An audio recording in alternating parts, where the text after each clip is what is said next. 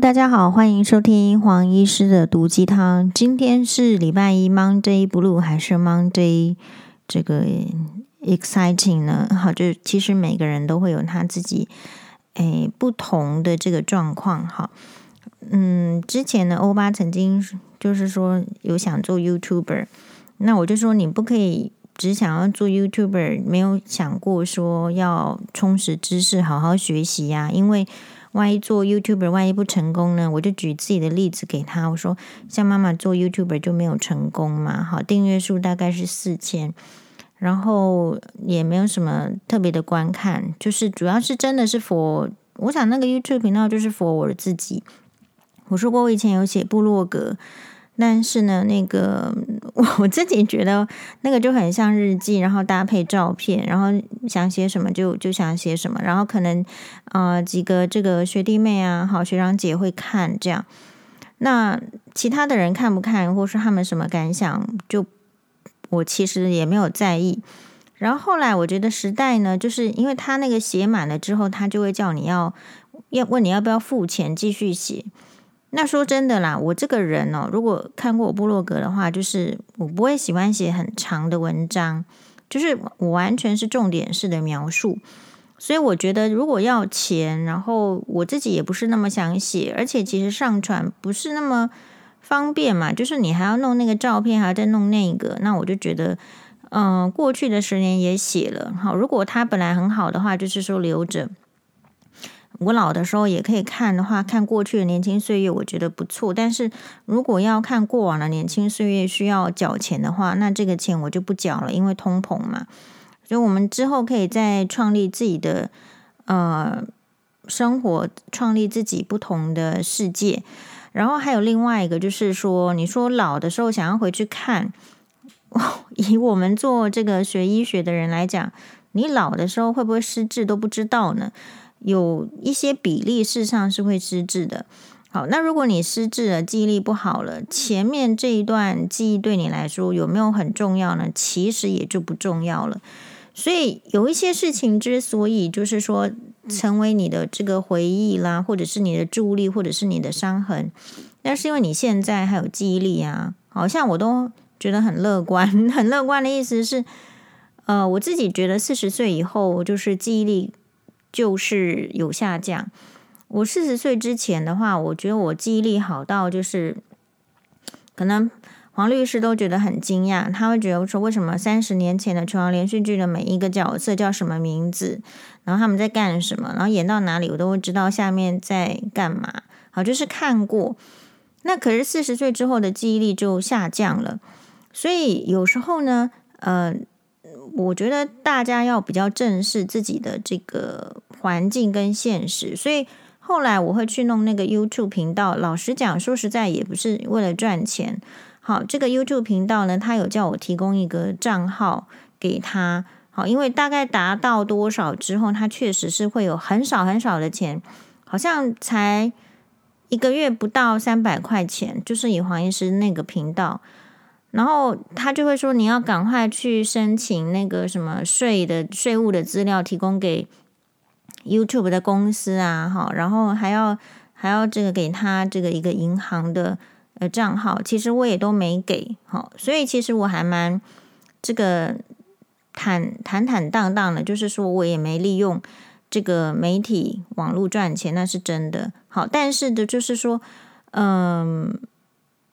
我会觉得这边有一个重点，就是你看你为什么想当 YouTuber，就是这些 YouTuber 他透露出来的讯息，告诉你说这个工作好像是可以玩的，好，可以有发语权的，可以一年到头在出国，然后一年到头在在在讲话，然后也不用负什么太大的责任，然后一下子起来大家喜欢，一下子不喜欢被骂。大概就是这样，类似这样的工作。可是他们这些 YouTuber 共同给你的透露的讯息，有可能是什么？会告诉你说，他会在很短的时间之内赚很多的钱。那我想，这个是很多人这个前仆后继想要去做 YouTuber 的原因。那怀疑是坦诚，我自己弄那个频道，就是说我有点类似像那个日记的概念。就如果有一天他这个 YouTube 频道就是也不见了，其实我也无所谓。那我从这个做的过程中，老实讲，我有成就感。好，就是即便就是大家看说，就是不就是好像是影片很阳春呐，然后很烂呐，可是对于一个电脑白痴的人。好，我电脑白痴到什么程度呢？其实我大学大一的电脑课只有考六十分，就是这样子，因为赶不上其他同学。好，其他同学都那个，嗯，就是很厉害啦，可能都有去先上什么电脑班啊什么，然后老所以老师虽然一开始也很好，就是从那个基本的程度开始，可是其实你就是跟不上，你如果没有先学。然后，其实你就是跟不上旁边这么这么好、这个资质这么棒的同学。然后再者，我真的也没有兴趣在那个呃这个这个电脑上面，因为我觉得它就是一个工具。那当然有兴趣的人就我们就很尊重嘛，就是说就哦觉得他很棒棒、很厉害。好，但是我比较属于那个特质，就是说如果我没有。兴趣的事情的话，我没有办法做的那么好。那我自己知道这一点。可是如果我有兴趣的事情，我可能就会做得非常好。那所以这个就是我们对于自己自身才能的一个这个明了，就是明了，就是说你你到底你的优点在哪里，然后你的弱点在哪里？那你不要让这个优点，你都没有把时间拿去发挥优点，可是呢，却把时间一直去。让这个自己的缺点被暴露，有时候我觉得人生就是这样子而已。那我说我那个 YouTube 频道，就是说我每次做什么哈，就是一开始做不起来的时候，黄妈妈就会说你不要做了。他别说我们做这个 Podcast，一开始他就说你这个人你花这么多时间有赚钱吗？好，就有人听吗？好，不要做。那这 YouTube 频道一开始他看呢，也是也是说这个这有人要看吗？好，这个做的蛮烂的吧之类的。好，就是说你干嘛花这么多时间？大概就是那有赚钱吗？好，那就叫你不要做。所以我个人认为，就是你做这件事情，就是你自己决定。那你要做就做啊，你不要做就不做啊。你可不可以接受那个后果？好，那我刚刚说我做那个 YouTube 频道，我自己是。有成就感的，你这个是大家就是超乎大家想象，说好像是你做这么烂还能有成就感，是就是有这就是有成就感。如果一个人是零分，他数学哈本来是零分，可是后来他考了十分跟二十分，就是有成就感。好，然后再后来他可能会考一百分，那成就感就更大。所以常常有人说，哦，这个黄医师看起来有自信，或者是到到底要怎么样去自信？其实我认为自信的建立不是在于来自就是别人的吹捧或者是自我的吹捧，而是你真实的知道自己是什么状况，然后你愿不愿意去想做一些改变，就去试试看。那很多人之所以没有办法跨出那个一步啊，去试试看的原因，是因为说穿了就是害怕失败。好，然后回到一开头我说。欧巴，那你看啊，就我就举自己例子嘛。像我说，像妈妈做这个 YouTuber 就没成功啊。好，那那你这样子嘛？如果万一你做 YouTuber 也没成功，然后你又只会做 YouTuber，你不会做其他赚钱的事情，该怎么办？然后我看欧巴就静默了一秒钟，然后他就回我说：“那也没关系呀，这个人生啊，就是起起伏伏，高高低低的。”好，那这时候我就笑出来了。所以显然就是。呃，身为一个妈妈啦的概念是会传递给小孩子的啊，只是说你有没有花时间跟他讲，你有没有认真听他讲？有时候我们的妈妈们如果太忙太累，谁有心情想要去听小孩子讲话？你如果每天就作为一个单亲妈妈，一天到晚在跟男朋友在那边吵来吵去，或者说你不是单亲妈妈，你每天。就是在跟老公吵来吵去，你不太可能有那个心情去听小孩子，去观察小孩子，去去理解小孩子。其实人生就这么简单而已，一天二十四小时，你能做得了 A，你就做不了 B，你不可能 A、B、C 都做，因为你就是资质没有那么高，能力没有那么强。所以我们就正视这一块。好，所以如果有一点点我被大家就是或者是粉丝或者是汤友们称赞说哦什么可以做得好的话。那肯定是因为我把时间集中了，我不会去做其他，嗯、呃，我不擅长或是对我没有什么帮助的事情。那一天啊，跟这个怡君这个 line 的时候，因为他这个住，他现在在比利时还是法国，有点忘记了，应该是在比利时啦。可是他有没有出国去玩了？有了，他就我们就是有一点讨论哈。那另外一个朋友他传了一篇，我不太知道是他自己写还是别人写的，应该是别人写的吧。但是姐觉得写的很好。截取，但是因为他没告诉我是谁写的，该不是他自己写？Anyway，应该应该是他贴的，但是因为没有贴是谁？这段话他这个，嗯，我把它念出来。他说：“台湾到底发生了什么事？”问号。所谓的畅销作家或者是网红，尤其是要红不红的那一种，可以毫无底线的贩卖自我，不管是自我所谓的病情、感情。都可以拿出来销售，同时呢，还要借机消费、打压、评断他人，以达到提升自我的知名度或者是流量的目的。好，哎，然后刚好怡君在前几天，我就说，哎，就有这个讨论，我就跟他说，不然我来 Podcast 讨论一下。哎，你喜欢追什么样子的粉砖？你喜欢追怎么样子的网红？好，让黄医师以这个自身经验来做分享。首先呢，如果说有这个网红跟这个，其实网红跟明星的差异在差在哪里？差在资源的包装，差在这个底蕴。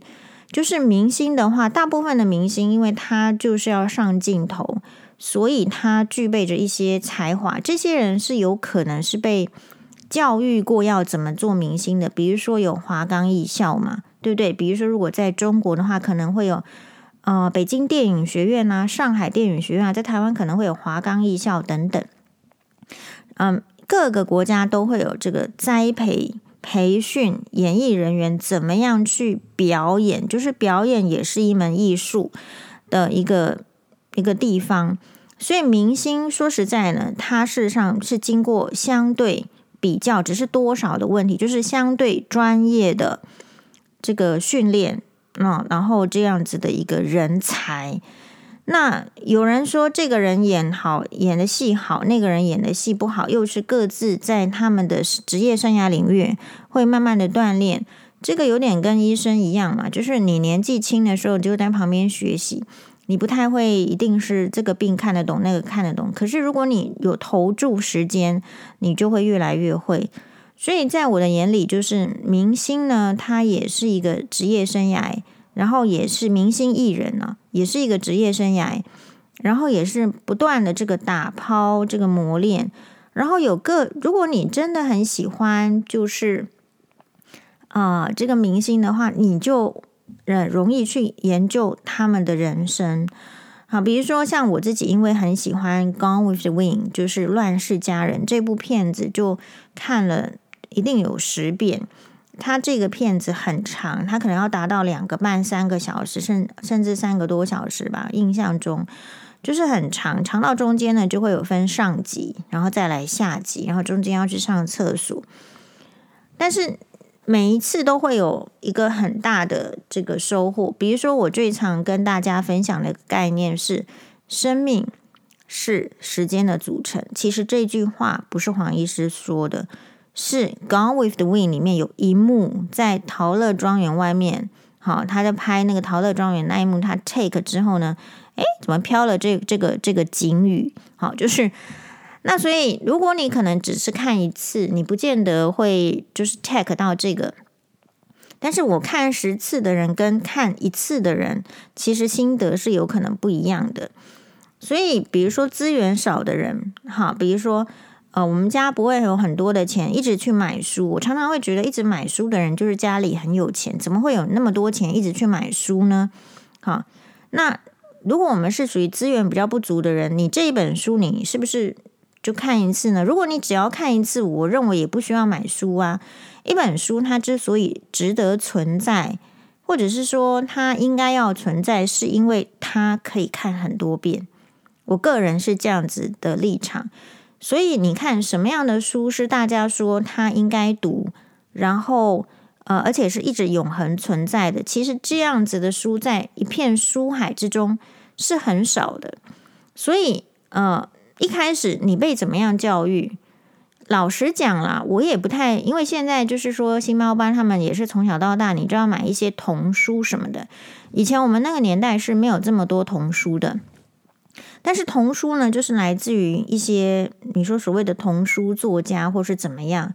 老实讲，你你觉得他们写的好吗？或者他们好的标准在哪里？这个我已经无法判断，因为我不是那个小学生，我没有那个感受。我有时候看到那些书，我会觉得有点幼稚，但是他到底要怎么启发？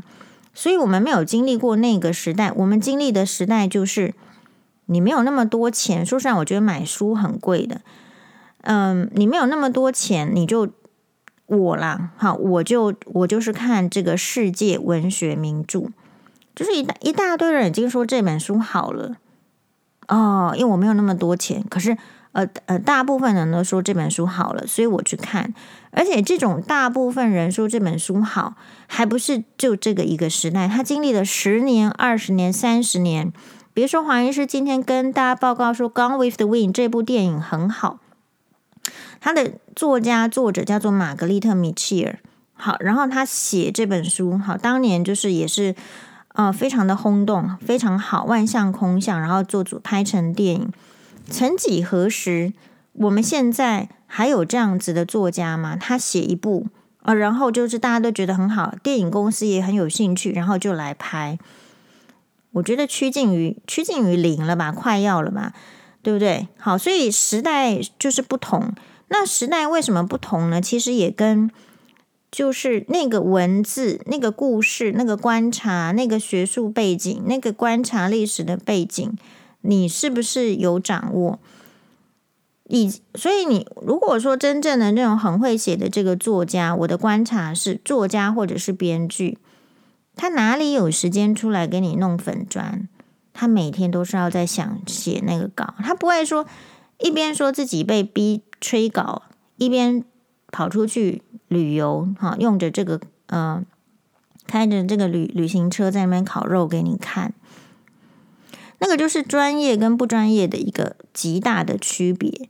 可是你没有办法去怪后面的这些人，是因为后来的时代演变成好像，如果你是做专这个作家，你好像卖不到那么多书。你没有那么多书，没有那么多周边利益的时候，你就没有办法维持生活。那如果没有办法维持维持生活的话，你就要去做一些，比如说 YouTuber 的事情啊，一些网红的事情。这个不是专指作家这个领域哦。你看到我，我最我不知道是我的 FB 这个演算公式还是怎样。我现在只要一打开 FB，就。至少会出现五十个医师的广告，我在猜测，绝对有五十个医师广告。这些医师呢，其实说说穿了，其实不知名，不知名不是黄医师托大自己说黄医师不要知名，不是，而是你就是不知道他是谁。哦，你就是不知道，所以我说不知名，就是他的病人可能知道，好，但是如果我们不认识他，我就不知道，所以有。比如说，五十个不知名的医师，然后来做各种商品的代购，不是代购啦，都代购的也有，但是我这边没有没有。我说的是广告，比如说啊，这个商品很好，所以你去买，然后写了一大堆的文字之后，那个下面好就是，哎，这个连接商品的这个代言。好，我们这边黄医师呢，就是因为这个 podcast 没什么人听嘛，所以黄医师也就公开了。如果有厂商可以接受只有五行的描述字句广告的话，黄医师也是可以广告的。就是你写了那么多，然后一个医师的那个之后，下面连接这个商品，我只是想说，现在的人真的有要看那么多字吗？这就是另外一个议题。那我们要回回过头来是说，当你看到作家业是这样的时候，医生业是怎样的？也是啊。是不是活不下去了？是不是靠医生这个职业没有办法好好赚钱了？所以就是要多辟裁员，好，要去教人家怎么减肥，糖尿病不要看了，好，要去搞这个怎么样瘦的相关的产品，好，真正这个病人怎么样让他赶快出院，不要研究了。老实讲，我看到这是我最近一个礼拜的心得。我看到这些 FB 广告的时候，其实我心生警觉心。就是台湾的医疗大概快要崩坏了，而这个崩坏是健保制度造成的，就是感觉医生好像没有心在那边给你搞这个病人该怎么出院呢？我会有这样更深刻的感慨，都是来自于自身的经验。如果你真的有一个家属跟着你住院，然后你你就在旁边，你每天都希望他赶快出院。可是每天希望他赶快出院，我们家属可以做什么呢？你就是在那边念佛经，在那边念圣经之外，你你别无他法的。可是医生跟护理是专业的医医疗的团队，他们是。可又是要很努力的，要很把这个病人能不能出院这件事情当一个事情去努力去研究，而不是说啊没关系啦，差不多就要出院了。大概有一点就是，所以如果我在想，呃，所以我之后大概就是一定想要，我也想要做做看，我想要知道的是说，他到底是能赚多少钱。这为什么医生要这个放下来这个手边的事情？我自己在猜啦，会找这些没有名气的医生做广告，其实也不可能有多少钱啊。好，这时候高雄大举为重女士常常也会跟我说：“这个宥嘉你去团购，或者说宥嘉我们来团购，我们一定要卖这个秃头生发水。”哈，嗯，他每次讲这个，我都会想到马才清律师。好，我自己张嘴。好，我们一定要听马律师的话。那个，然后，对，因为我们不知道，如果我们不在这这个这个这个领这个场域里面，我们没有办法想象别人是怎样，是不是真的需要这个 title 来发展这个网红的事业、粉砖的事业？然后，就是有有一次啊，就是那个环环社老板哈，在那个群组里面。就说现在大家呢都要去，每个医师都要去弄一个粉砖，好，然后嗯，然后我就想说，天哪，这又增加我的 loading，于是我就，然后而且要写什么几篇文章，好，然后我就赶快呢就丢出了我的粉砖，嘿，然后其实里面都是婆媳问题嘛，然后可是我就挑了一篇，就是我曾经写过的，就说那个白内障的，好，然后就我就交作业了。然后后来我就没有再管这个事情了，我也没有再看其他医师的这个粉砖。也就是说，可能这个时代已经演变成，就是如果医师，然后后来接下来这个事件之后呢，我们就看到风起云涌的，even 是在长庚医院医学中心的医师也有粉专了啊。这个当然诊所的更不用讲，就是每个医师都有粉专了。那是什么？那是因为现代的人他已经不看报纸。也不看什么推播了，他就是这个就是一个社群媒体。你可能需要透过这个，你要找资料的时候，你需要去那个就 search。所以有时候我常常觉得，如果我常常收到那个病人，比如说您好，我是一个高中生，我我那天不知道怎么样，可能情绪怎么样压了自己的眼球，然后现在都没有出现什么，你觉得我可能会有视网膜剥离什么什么这样子的问题，也是因为这一群人。他直接在上面打这个眼科医师，那可能就出现黄医师的名字，然后就可能就问我。那其他眼科医师或者是其他医师，我觉得他们的行为反应哈，一定不会跟我一样。我第一个想的是说，你要不要去撞墙，看看自己的头会不会晕？就是我觉得那个事情是。很没有常识的。你如果有问题，你为什么活到了高中生，或者是大学生，或者是你已经成年了，你不知道身体有问题，应该要去门诊，应该要去看医生。我很高兴你至少没有去庙里问神嘛。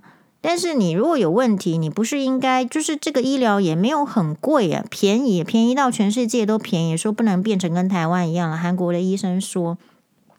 结果你发生发现了问题的时候，你也不实事求是，不眼见为凭，只想要在网络上随便找一个医师的粉专，然后就问他医师。好，然后如果这个医师不不告诉你或是怎样呢？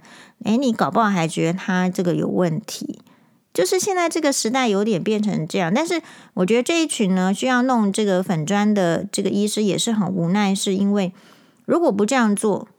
那有可能会劣币驱逐良币的概念，就是啊，那他也真的是不错，可是你真的不知道，找不到他。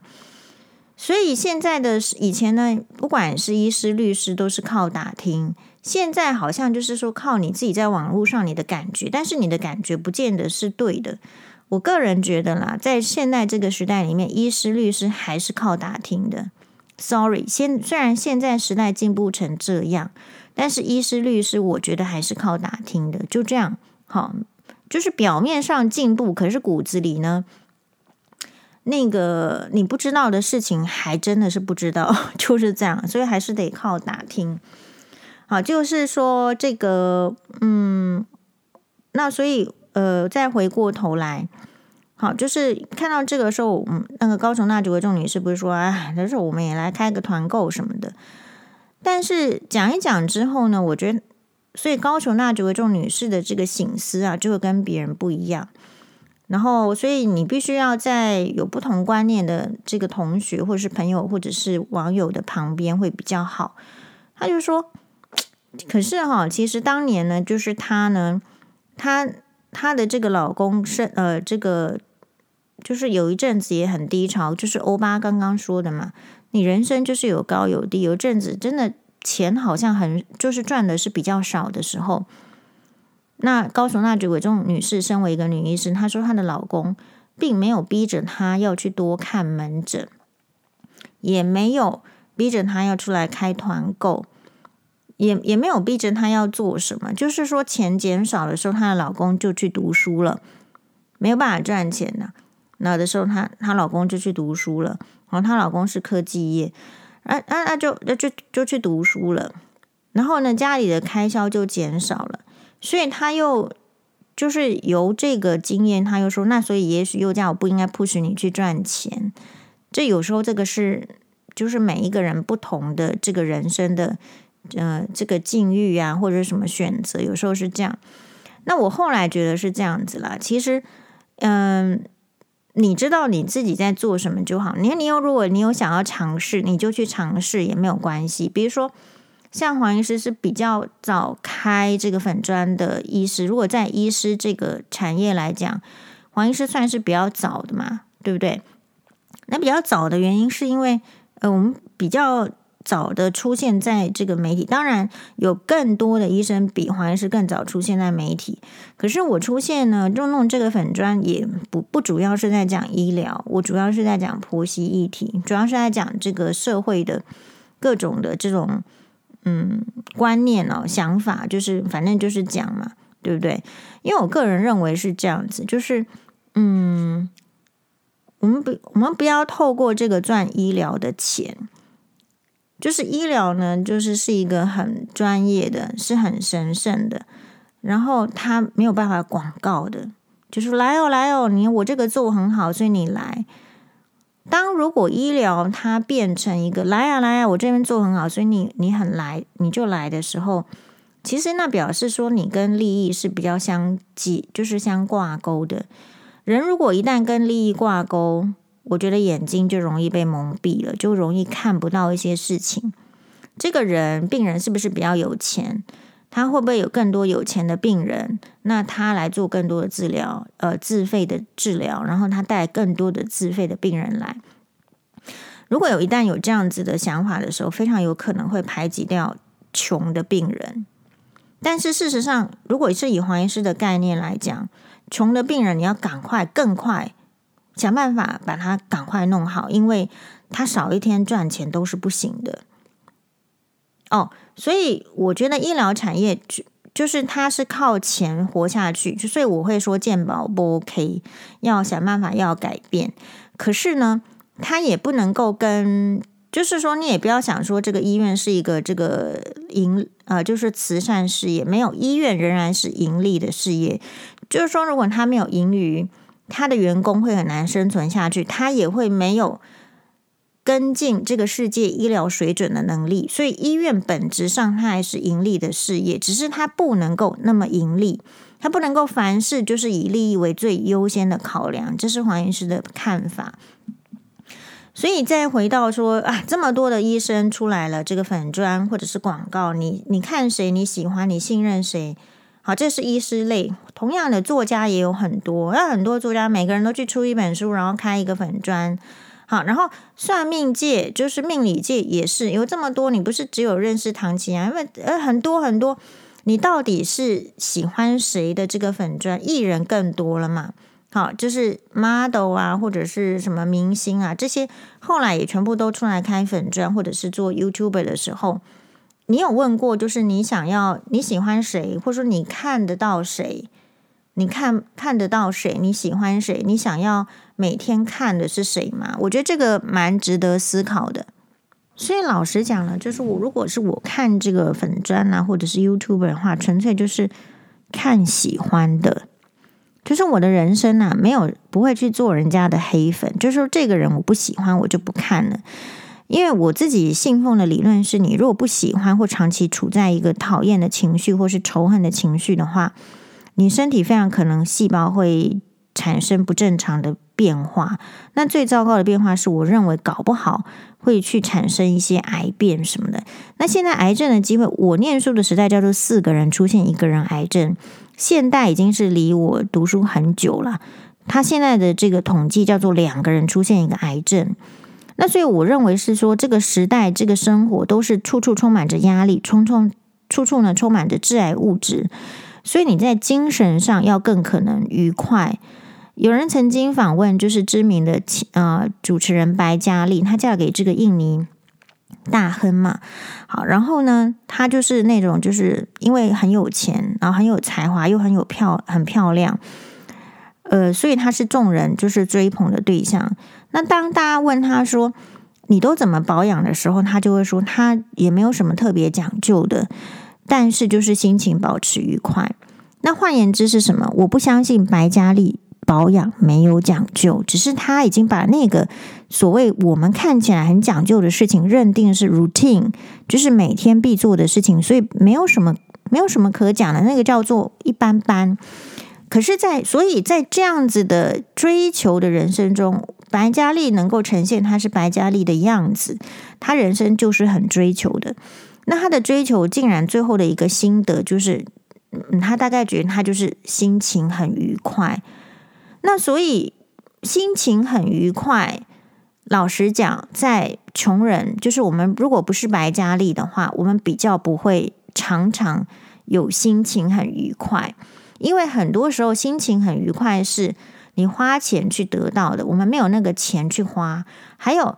很多时候心情很愉快，是遇到事情，别人会因为你有钱有势有美貌而退让的时候，我们不是有钱有势有美貌的人，人家也不会愿意马上退让。所以，如果就我们跟白嘉丽来相比的话，我们作为一般人，我们是比较难获得心情愉快的，所以我们更应该去追求心情愉快，不是吗？这件事情对我难，所以我反而去追求。那白嘉丽是什么都达到了，后来他觉得大概是心情好是最重要的。他这是他的也也是一个很棒的心得感想。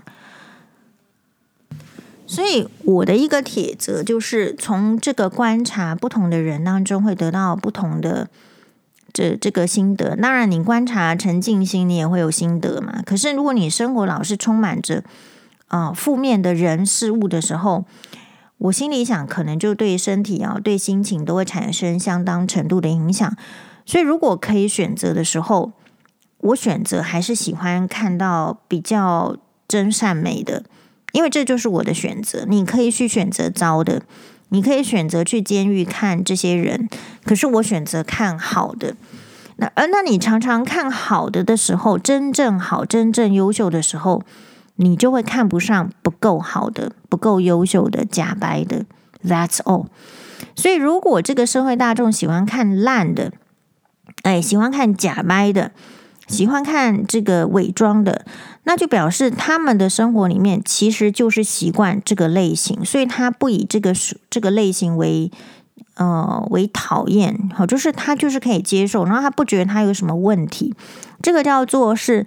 呃，如入鲍鱼之肆，久而不闻其臭。哈，虽然这个就是说，哎，你你如果常常在一个这个臭，就是说，如果你去那个传统市场，你一开始可能闻闻到鸡的味道，可是久了你就没闻到，这个就是同样的道理嘛。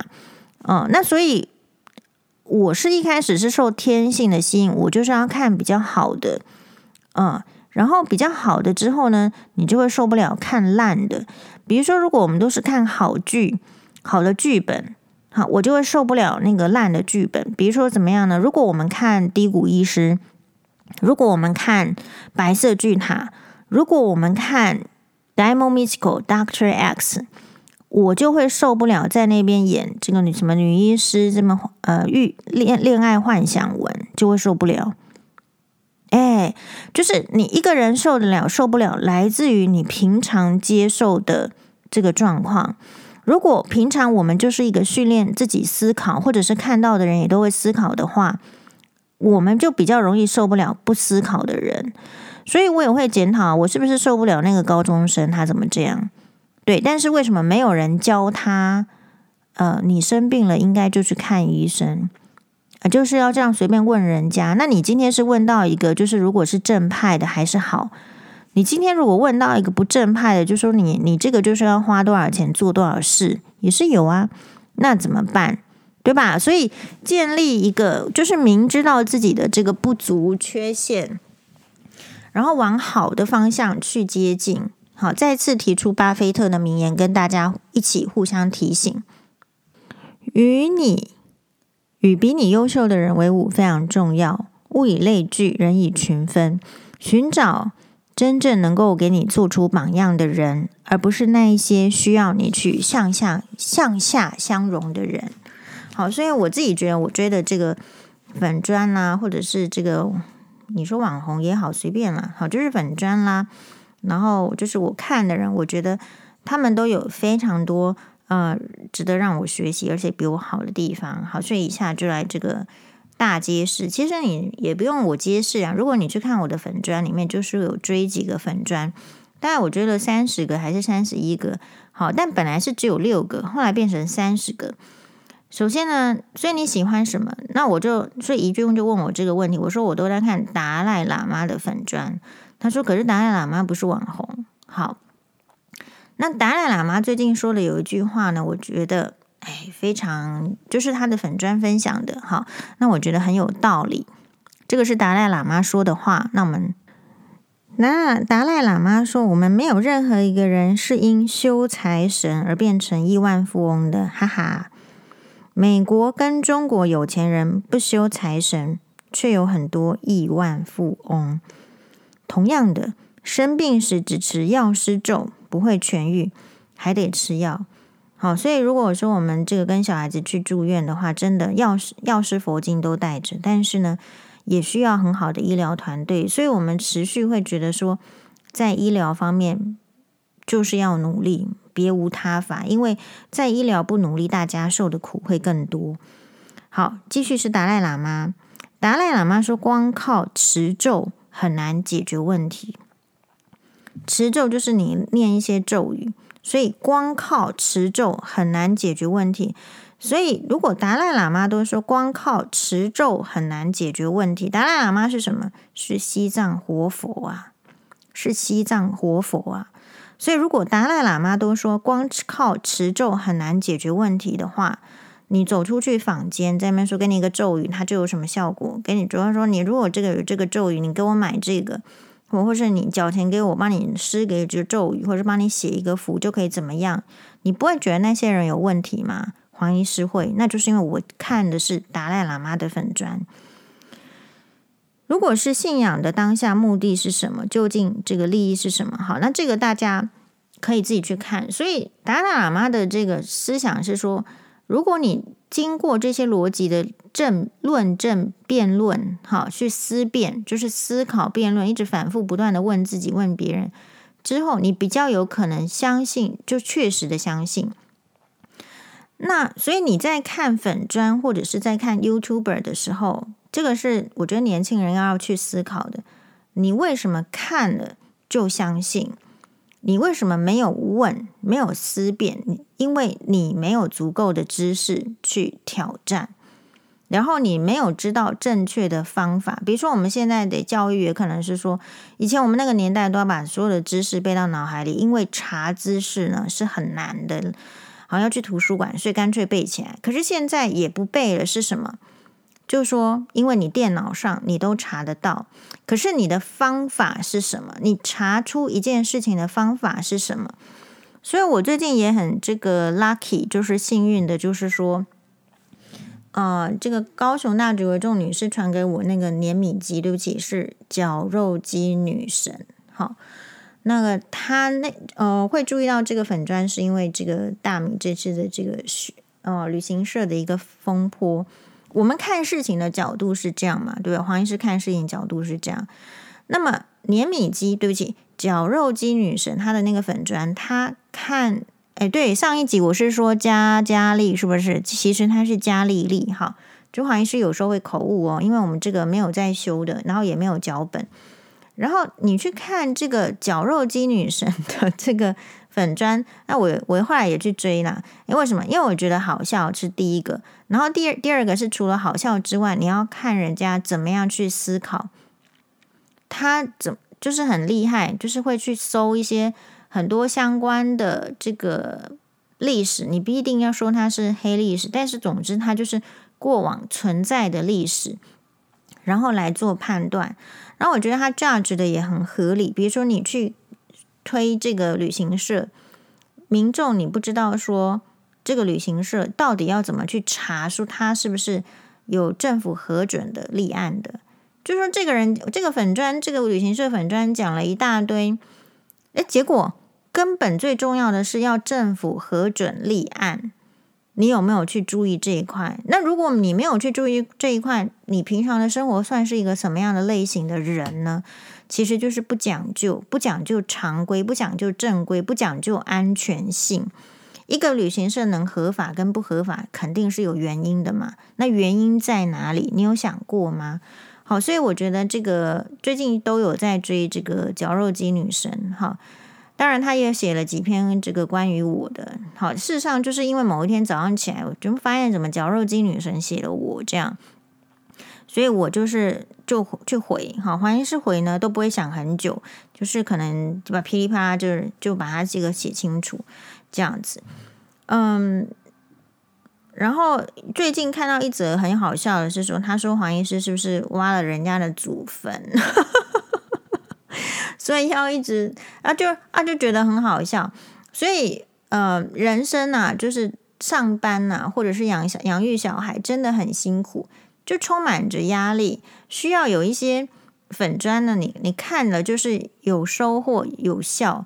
大概就是这样的类型。那你会有什么收获？是来自于我们自己本身的一个基础的 level 之外，还要看别人是不是有把我把我当傻子啊？讲的话就是那个傻傻傻言傻语的。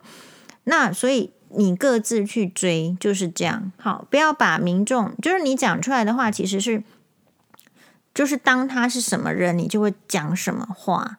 好，比如说，嗯，大家知道什么叫做这个？一个疾病的名称叫做叫做这个孟乔森症候群。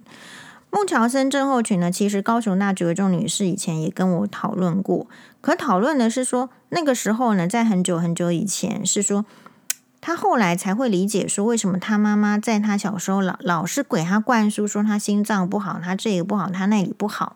我们有讨论过。那最近又有个朋友，他也丢了这个孟乔森症候群给我看，然后这个他是丢维基百科，所以大家也可以自己在维基百科注意，维基百科中的医学内容仅供参考，并不能视作专业意见。如果你需要医疗帮助或意见，请咨询专业人士。好，不是在网络咨询，你要实际上去看。那孟乔森症候群这个是一个德国的男爵，他就是点点点，然后孟乔森。好，那他呢是这个人在那个年代哦，虚构了许多自己的冒险故事，比如说在月球上漫步，比如说这个拽着自己的头发让自己升天等等。在一九五一年，一篇一篇发表在英国著名的医学杂志上面的文章，第一次以孟乔森症候群的名义命名这种症状。什么叫做症候群？英文叫做 syndrome。也就是说，它不是单一症状，它是有好几个症状形成这样的疾病。这个是在医学上，我们就是给大家一个小小的科普。那所以他在维基百科上写的是说，孟乔森症候群是一种通过描述、幻想疾病症状、假装有病，乃至主动伤残自己或者是他人，以取得同情的心理疾病。他还有求医癖、住院癖、阳病症等俗名。好，那他这个症状是怎么样呢？就是说，他这个症状范围很广。患病者不断地向周围的人报告自己拥有各类疾病，模仿疾病的症状，但是经过诊断之后，都会发现患者其实无病。有些患者则会篡改医师的诊断报告，同时对疾病非常熟悉了解，拥有近乎专业的相关知识。吃药啊、打针啊、住院动手术时，非但不反感，反而显得很兴奋愉悦。最严重的患者则是会伤害自己。好，所以这边也是要区分啦，就是说，嗯，因为跟黄医师一起上过哇哇的这个这个有这个眼科疾病，好，就是雷博士症候群的这个志龙，他他说他那时候一开始有这些疾病的时候，眼科医师查不出来什么原因，就反而去指责他是不是是不是幻想自己有疾病。所以我相信这个疾病的诊断是在 exclusion，就是有很多的疾病其实是你要先排除其他所有一切的可能之后，你才能说它是这样。比如说有一些有也有这样的医疗的 case，也是就是很久以前就就学过了听过了，可是最近也有听到网友的分享，就是说哇，他的这个朋友的女儿好，然后只有小学。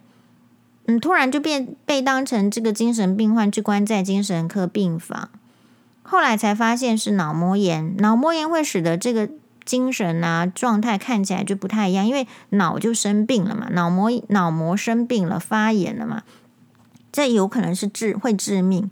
可是医师那时候就没有想到是脑膜炎，只有想到说这个人这这么乱，会不会是精神疾病？然后就关去精神科病房，然后就。delay 了治疗期，后面就比较辛苦。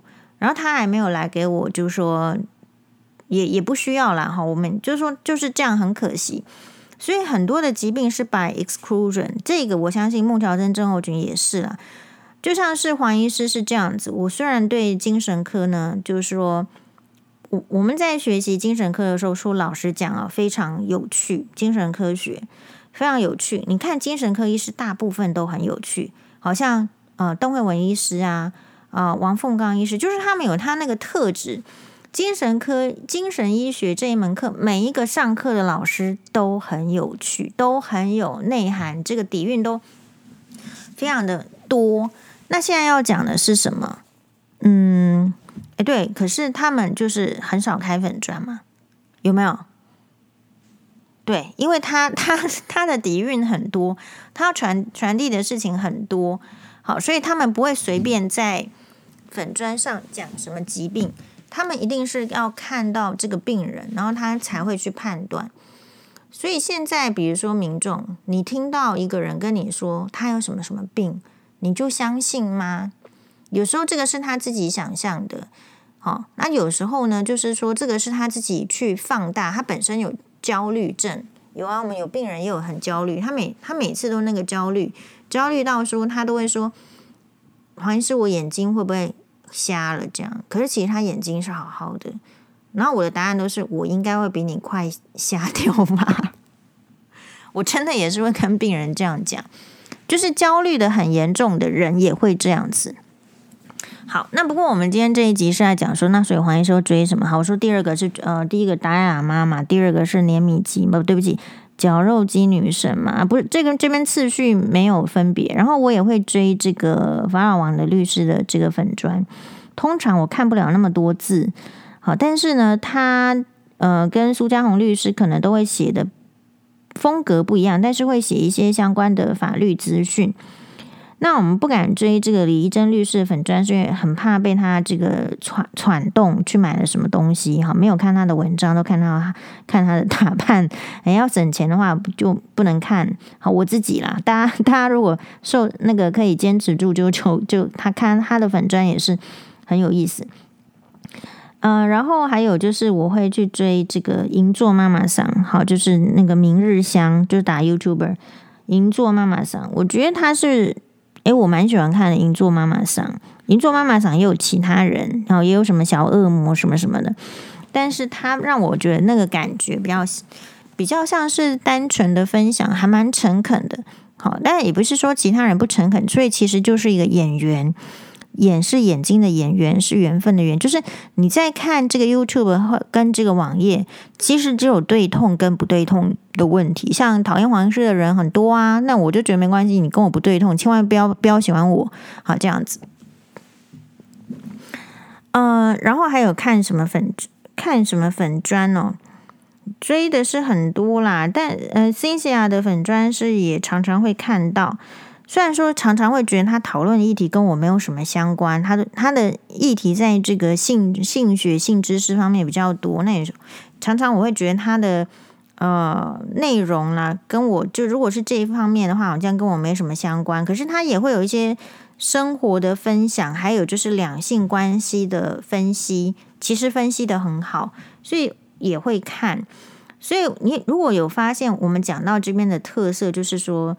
诶，其实我看的网红范围是蛮广的，还有另外就是 Vivi Channel，Vivi Channel 是一个日本的这个 YouTuber，其实也就是一个她老公好像是一个音乐制作人相关的，然后她呢自己开一个大阪的，说是大阪最大的呃复合型健身美容中心，好，所以她本身也就算是一个女企业家，然后她就会分享生活，跟这个日本的 model Taki Maki。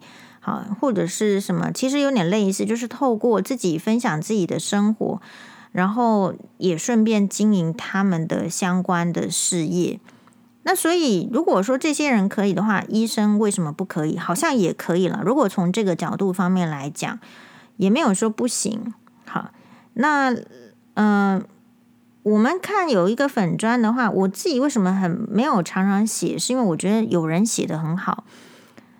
嗯，有就所以不我我就不用写啦，就给他们去写这样好，那我们的时间就省下来去做我喜欢做的事情。有时候是这样，然后人家做得好的时候，我们就拍手就分享。我比较属于是这一类的人，好，所以那我我我现在看一下，我不是打开手机然后跟你讲说我我追了谁，我是现在这个脑海中好，我们我喜欢看的是谁，然后我觉得那个丹尼牛。还是丹牛石，对不起，嗯，就是那个 YouTuber，他大概平均一支影片，他去这里吃那里吃，最多的地方都是以中国为主啊。台湾他是台湾人，可是做的比较少，就是会展开我们的眼界，就是说中国人在吃什么东西，嗯，还有就是说，你说这个哪一些食物是中国人喜欢吃的，哦，那他会透露出一点点。他跟这个中，在这个中国店家拍摄的时候，人家的一个态度，我觉得那个很好，就是他每一次拍完都会说谢谢，这就是一个态度。嗯，然后还有还有追什么粉砖？嗯啊，闪亮亮的粉砖也有追，就是他会去有时候去酬神啊，就表演这样。好，闪亮亮是一个很有趣的人，那其他追的粉砖也是，就是我我没有那么多时间追粉砖，所以你会发现有没有重点来了？除了那个绞肉机女神之外，我不追知识型粉砖啊，因为那些知识对我来讲好像也蛮正常的，不不特别是在新的知识，就是因为粉砖它是，然后你看我也不追医疗粉砖，就是。呃，他那些知识对我来说是比较基本的，而且他们在处理这样的知识的时候，是为了向社会大众宣传啊、呃、普及，所以他讲话的方式或者是解释的方式已经非常的浅显了，那不是我要学习的。好，呃，内容就说我如果没有，就是那不是我要学习的内容，是如果你有需要向病人喂教的话，这个事情。怎么样用普及的说法让病人了解？这我已经做二十年了，就我不会想要再看，所以我不会去看那种所谓的知识型粉专，比如说呃理科太太或者是什么艾丽莎莎，更何况艾丽莎莎可能并不真的那么知识型，可能比较多是偏于，就是也有点呃所所谓的商业的手法，并不真的那么知识，只是包装在知识的外表下。好，他提出来的知识，还有他看事情的看法，不见得是很正确的。好，所以你会发现说，我已经不太看知识型的粉砖，我纯粹就是活到四十岁，我们就是求一个开心。但是你逻辑思考要正确。好，所以另外另外，我最近呢新追的，除了说这个年米，对不起，绞肉机女神之外呢，我最近追的就是还有一个是，就是黄律师介绍的。好，黄律师介绍，就是黄律师这个人也蛮有趣的。他他介绍我看一个这个 YouTuber，看了之后还真的觉得很喜欢，好，一直想看。这个 YouTuber 叫做，嗯，来我把它点出来，因为他是一个菲律宾人，菲律宾人，然后他的名字叫做，这篇不是。那这个菲律宾名媛呢，在这个 Bazaar 杂志上曾经有介绍过，他叫做 Heart。呃，这个这要怎么念呢？Evangelista，我 E V A N G E L I S T A，不知道怎么念。总而言之，他是一个百万订阅的 YouTuber，他的订阅数好像是两百多万还是三百多万，每一支影片呢就就是将近两三百万的这个收看。然后呢，他在这个。他就是一个菲律宾名媛，哈，他在 IG 呢坐拥四百一十万粉丝，不仅是菲律宾的政商名流，当地最知名的演员，更是一位在铂金包上作画的艺术家。就是他的铂金包、凯利包啊，比如说买白的，那他就在上面画画。所以他的私人的嗜好、兴趣就是画画。他本身是一个菲律宾知名的演员。好，他说我这边就念这个。这个杂志里面对他的介绍哈尔出生在这个 Barrio Festa 餐饮集团的菲律宾华裔世家，但是他并没有安逸于含着钻石汤匙出生的身份，从小梦想能够成为演员，等待时机崭露头角。所以他虽然很有钱，他也去想要去做演员。十三岁那一年，他是在街头被星探发掘。你仔细看哦，真的哦，他跟他的姐姐，比如说去东京旅游，那他们的这个嗯频道就露出他跟他姐姐的美貌就是有差别。好，虽然被母亲反对踏上星途，但是 Heart 毫不犹豫的掌握机会，从此开展他的演艺之路。所以换句话说，是不是有可能十三岁就开始踏上演艺之路？这个就不是很清楚。他说，从两千年开始。哈尔接连演出多部，他现在今年是三十九岁，今那所以就是十六年前，就十六岁的时候哦，哈尔接连就演出多部高收视率的电视剧跟电影，成为菲律宾最知名的演员之一。除此之外，更获得许多奖项，不论是结婚或者是扩大自己的事业版图，他的表演工作从来没有停下来过。可见演戏对他来说真的是人生相当重要的一部分。第二个百万 YouTuber Hart 除了是一个时尚部落客，在 IG 跟 Blog 上分享自己的穿搭造型之外，更在二零一八年设立 YouTuber 频道，装呃就是担任这个呃分享自己美妆技巧跟这个 Vlog 频道，在一年之内达到百万订阅。真的，那一天黄律师走走进来就说他脸有没有变小了？我说有，怎么了？昨天还很水肿，今天怎么变小了？他说他就是看了这个 Hard 所介绍的化妆技巧，有一集他全部都是用 Tom Ford 的这个彩妆，但是有个技巧用了之后呢，真的像我们这样的大饼脸的人也会脸变小哦，真的好。那。每季时装周都能在巴黎、纽约、米兰秀场看见哈的身影。他不但是秀场前排嘉宾，在场外更是大批媒体追逐的点。在他的 YouTube YouTube 拍摄的影片当中，他走到哪里，场场，比如说超市，他要去买什么，就是会有很多的认识他的这个粉丝要要求跟他拍照。好，在铂金包上作画的艺术家。Hart 最为人知疯狂的事迹，或许就是在铂金包上作画了。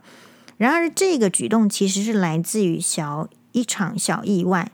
某一回，哈尔在用餐的时候不小心让包包沾到油渍，看着无法清掉的油渍，他便灵机一动，开始在包包上作画。所以，我想你遇到一些事情，遇到一些污点，可能要有一些灵机应变的能力。哈尔在铂金上画画的行为因此疯狂引发讨论。自此之后呢，就开启了他在包包上作画的习惯。啊，他绘制的包包呢，其实充满着个人特色。啊，因而呢，吸引了一票死忠的粉丝。哦，真的画的还不错。其实哈尔从小的时候就非常就培养出了画画的兴趣。小时候他最常做的事情就是彩绘家里的墙壁。十二岁的时候开始学习绘画。哦，所以好像也没有要很早学嘛，对不对？哦，十二岁才开始啊。但是你只要有天分，给你一点机会就可以了。更发展出属于自己的风格，甚至还多次举办个人展览。四，出生于菲律宾的名门望族，哇，她小时候的照片真的非常漂亮可爱，就是一个大美女。哈尔出生在 Barry Festa 餐饮集团的菲律宾华裔世家，从小居住在美国。哦，因此拥有相当高水平的英语能力，直到青少年时期才回到菲律宾。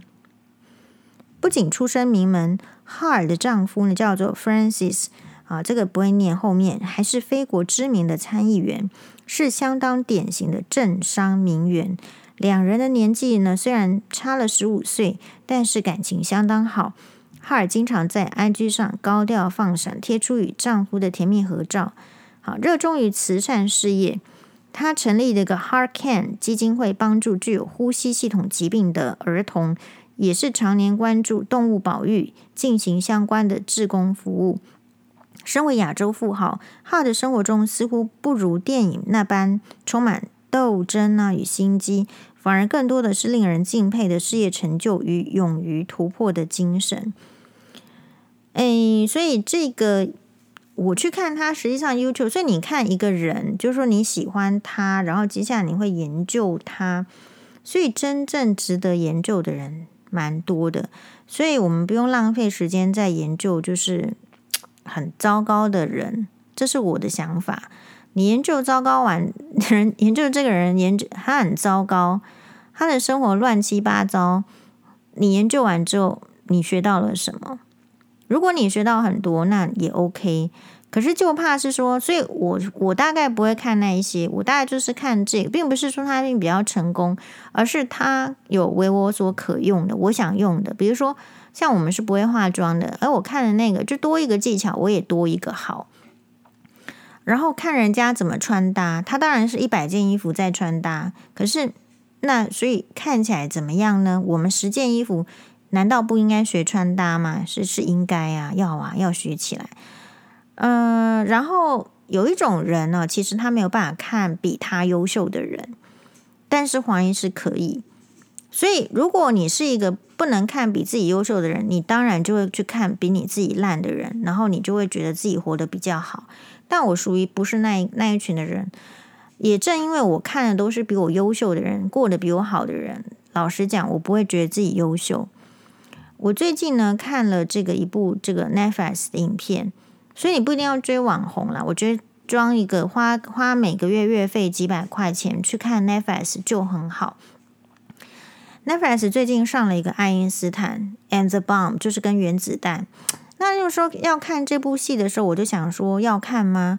因为其实不管是爱因斯坦还是居里夫人，他们的生平我大概都研究过，就是在我们。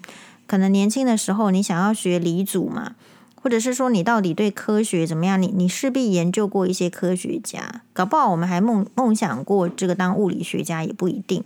说你势必研究过，所以我想说，那我我需要看吗？这不是演吗？不过他这部剧呢，有一个 Netflix 上的爱因斯坦，他有几个重就是重点。第一个，他说他里面所用的所有的台词。其实都是来自于爱因斯坦他所写，或者是他自己所说的，所以他比较去真实的还原，就是透过戏剧编排的手法去真实的去还原，呃，爱因斯坦的所说的话。当然，如果对这个绞肉机女生来讲，如果她愿意的话，她愿意去挖的话，爱因斯坦也有很多的黑料。好，在感情层面，这个黄医师已经挖过一轮了。但是呢，你不一定要看这个层面。所以，一个人你要看。他可以学的太多了，他可以挖的黑料也肯定是非常多。可是重点在于你怎么样去学习，怎么样去取舍。好，那所以看完这，那所以我就花了这部电影大概是一个小时左右的电影《爱因斯坦》。看完之后好像是有一个非常非常非常大的心得，就是怎么突然觉得我跟爱因斯坦有点接近？真的，哪一句话让你觉得接近？爱因斯坦在美国的时候接受一群记者的访问，虽然他觉得记者的访问的问题都很空洞，但是他还是用黑色笑话予以回复了。那个瞬间，黄医师觉得自己跟爱因斯坦好接近哦。就是你知道你的问题会显示出你的程度吗？所以你在年轻的时候，每一个人现在都是年轻的，你要尽量的提出问题。你不要哪一天怕提出问题，所以我们现在的人是怎么样？怕提出问题，怕提出问题，以为人家在觉得说我这个人难搞，在龟毛；怕提出问题，以为人家觉得我就是无知；怕提出问题，呃，所以更激烈的、更糟糕人，因为怕提出问题，所以假装自己已经知道这个问题的真相了，然后居高临下的在讲。网络上有太多这样子的人。我心里想说，他就不知道啊，不知道为什么装知道呢？知之为知之，不知为不知，是知也。所以不知道就承认自己不知道，也是一种知道哦，这没什么。好，所以嗯，很多事情其实是值得讨论的，并不是说要这个针对某一个人，或者是打扁某一个人，倒没有这样的意思。可是为什么人不让人家提出说疑问？提出这个问题，这个行为你不应该提出问题吗？常常对这个社会、对这个生活不提出问题的人，最后遇到问题就会崩溃，就会不知道怎么解决。这是黄医师的一个想法。同样的，就是看爱因斯坦这部剧呢，爱因斯坦，所以他是真真有远见的人。好，所以爱因斯坦的远见是来自于说。他发表是相对论，好，所以现在欧巴辛巴已经知道相对论是什么样的一个概念了。相对论就是时间是相对的，没有绝对的。啊，那时间是相对的，没有绝对，这是什么意思？这是什么概念？我觉得大家可以把相对论运用在自己的生活中，就是很多事情、很多的判断，其实它也是相对的。但是，因为我们的资源不够，我们的智力不够，我们的能力不够，我们是不是应该选取相对好的？所以，如果黄医师的这个，比如说 background 啦，或是家境的这个资源什么，是理论上应该是没有办法让黄医师有什么，就是说什么空间呐、没有办法达到这样。那有一个很大的差别，很大的差别就是，我知道我要选取好的。我要跟好的人为伍，向好的人学习。那烂的我是不要理的。这个就是黄医师跟大家最大的差别。可是可能大部分的人都会想说啊，我如果不不理一下烂的人，他会怎样啦？他会对我更烂呢？小人是因为利利聚，对吧？因为利尽而散。所以如果我们身上没有什么利益，小人自然不会想要跟我们聚在一起。这就是我们。最大的优点，这个也是大家最大的优点。但反过来说，有时候是因为你不能提供给人家利益，所以人家就来踩你，就来弄你。那没关没关系哦，那那是因为他们是小人，不是你的问题。所以你说这个书啊，不用读多。黄医师的概念还是这样子，书呢是不用读多的。你像爱因斯坦，他他的问题是什么？他跟我们的差别在哪里？刚刚黄医师说，因为他说记者问提问很空洞，我确实也遇到。就是提问很空洞的记者过，所以我觉得那个瞬间，我觉得跟这个爱因斯坦非常接近。在去年的这个恶人事件当中，我觉得记者对我的提问非常的空洞，这种空洞我无法描述。在看到爱因斯坦的这部电影之后，我突然理解了，那爱因斯坦跟我们人的差距在哪里？大家知道吗？虽然，所以我觉得从爱因斯坦那部这那份上映的这个电影啊，黄医师很开心的就知道说啊，思考过，原来我刚刚不是讲过我跟爱因斯坦最近的距离嘛？然后我也瞬间知道为什么我不能不能变成爱因斯坦，因为爱因斯坦他说他有他有这个光速的概念嘛。爱因斯坦的这个能量，这个质能转换的这个道理叫 E 等 mc 平方，对不对？能量等于质量乘上光速的平方倍。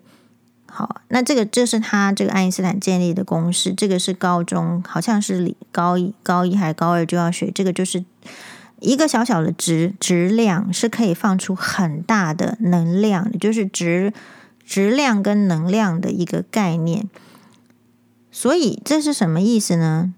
如果照这样讲，我们胖的人为什么要怕别人说成就是我我们有问题？我们是可以释放很大的能量的呢，当然可以。所以呃，但是他为什么会发发现这些关系是来自于他的一个生活的经验？比如说有光嘛，对不对？光线一打开啊，就会有光速啊，光线就在跑。爱因斯坦想说，如果我跑在他为什么后来出现相对论呢？他说：“如果我跑在这个光线前面呢？”他就做这样的思考。你说我们一般人为什么没有办法去思考？看到光线的时候是，如果我跑在光线的前面呢？那黄医师不能是用，因为因为我连兔子都跑不过，我当然不会想我跑了跑在光线前面呢。顺利，对哇，感谢大家的收听，马达宁。